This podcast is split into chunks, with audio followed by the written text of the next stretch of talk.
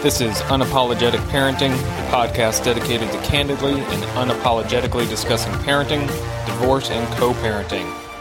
We take on the topics most people don't want to talk about and offer support and solutions to help you be a better parent, co parent, and human being. Now, without further ado, let's get right to it. Name is Carl Knickerbocker. This is Unapologetic Parenting, and in this episode, we are talking about not bailing out the other parent, and very specifically about the academic issue. So, I had put up a post talking about the importance of not bailing the other parent out every time that they fail or come up totally lackluster and don't show up or forget this, forget that, to not fall into that codependent co parenting kind of enabling trap. That's where they underperform, they screw up, they do things or don't do things for the kids, and you have to keep coming in to bail them out, bail them out, bail them out, bail them out and a lot of times that shows up for us as parents as being, oh my gosh, I have to show up for the kids. I have to do this or, or else no one else will, or they're going to fail. They're going to go without. They're going to this. They're going to that. And we need as the other side of that equation to stop and back off, set our expectations as low as possible. And I sincerely mean that. Put your expectations down to the rock bottom minimum of what that other parent is expected to do. Basic food, shelter, clothing. The kids come back in one piece. Great. No abuse. All right, you get your gold sticker. If you do anything above that, oh my gosh, I'm shocked and hey, happily surprised. But anything above and beyond that, we really can't intervene that much on, or we really shouldn't intervene at all because all it is doing is probably feeding this attention grab, feeding this codependency thing that's probably left over from the past. It is enabling and rewarding bad behavior and never having them become accountable for themselves to just step up, finally grow up and go learn how to parent or at least be an adult or something I share your frustration. I so share your frustration on this one. But in the space of academics, this seems to be coming up a lot, especially since so many kids have been on remote learning. And what we see, and what I see, is that at one house, the kids operate at a very, very high level. They get A's, they do this, they do that, they turn in their assignments, they do great. And then at the other house, not so much. They miss assignments, they have absences, their grades are significantly lower. And there are a number of factors that come into that. One is exactly what we're talking about, this whole enabling thing. So over at the other house, at least in our experience, there's a different set of values surrounding education. Here we place this high, high, super high premium on education, on learning, on going to great schools, on performance, on grades, academic. I mean, we just, that is like our thing or one of our big, big things. Over at the other house, for years, the story has always been, oh, well, their feelings are more important than their performance and as long as they feel good about it and their mental health and so delicate flower shouldn't have to learn anything and it was okay. I failed grades when I was growing up. It's okay if they fail too.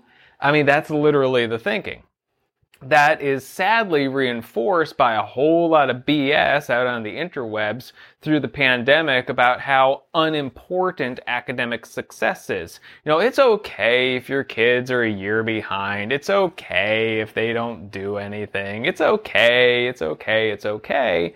We need to focus on their self-esteem. Like magically they're going to have self-esteem by not accomplishing anything.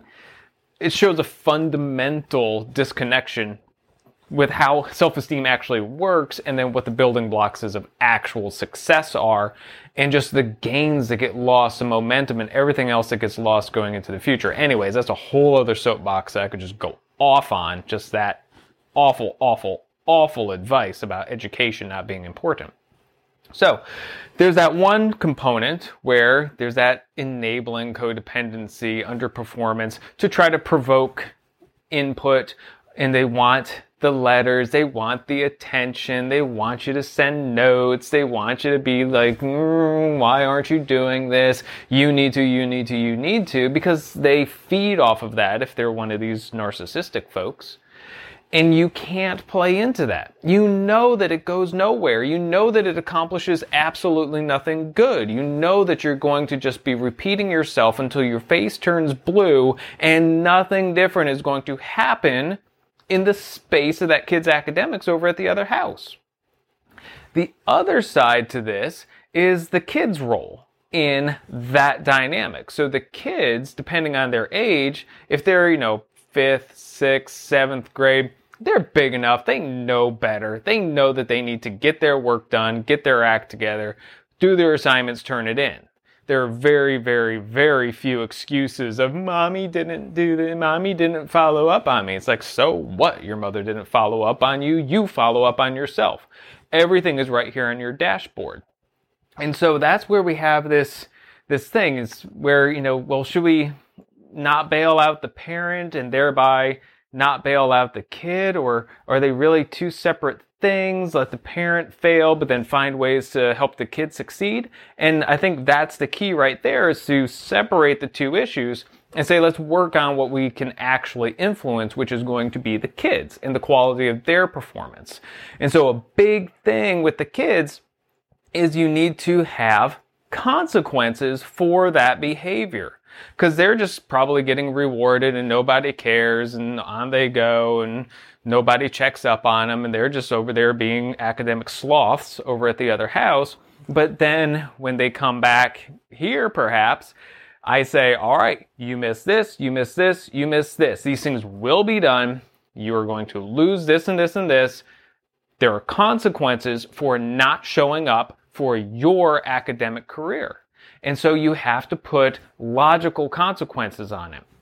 The other house, typically the other parent is just like, oh, well, if they don't do it, I guess they'll fail. That'll be the natural consequence of their na na na na na. It's like, all right, so you're going to turn it over to a child to suffer the natural consequences of playing into your game and being short sighted, because that's what most kids are, and tank their education and not build in the discipline and skills they need to succeed. Well, that's where logical consequences come in. That's where we get to say, no, there are going to be consequences. You're going to get your work done. It's expected of you.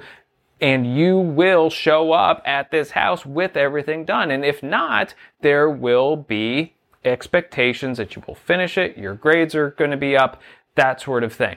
So that is one way to approach it. You need to focus on the kids. You need to attach logical consequences to them not showing up and getting their own work done. And it needs to be just reinforced over and over and over again. And this is why. This is because of the future. This is because we're training you for college. That is how you navigate that space. You let the parent fail, you help the kid succeed. Let the parent just go their way and not show up, and teach the kid to show up for themselves wherever they are.